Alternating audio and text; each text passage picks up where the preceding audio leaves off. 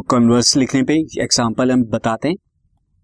Write the converse of the following statement converse पर based है example and the statement are if number n is even, then n square is even. And the next one is, if you do all exercises of the book, you get good marks in exam.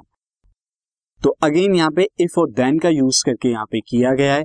और इसका converse लिखने के लिए हम क्या करते हैं? अगर हो हमारे पास इफ़ पी देन क्यू इसका कॉन्वर्स क्या हो जाता है?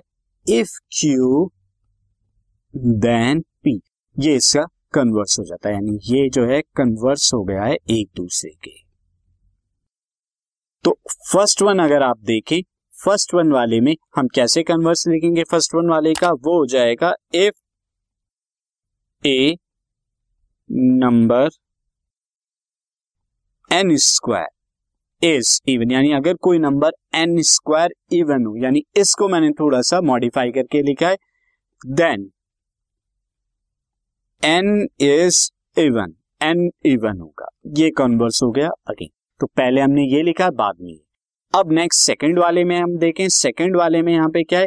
सेकंड वाले में है if you do all exercises of the book you get good marks in the exam this if you do all exercises of the book you get good marks in exam तो यहाँ पर you get good marks in exam इसे मैं पहले ले लूँगा। If you get good marks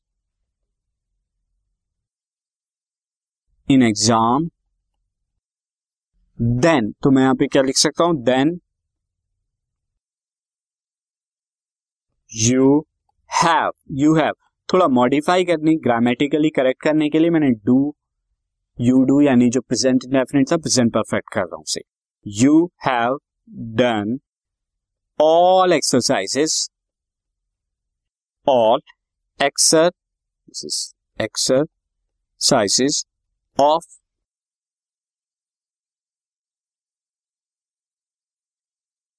the book तो इस तरीके से आप कन्वर्स को लिख सकते हैं।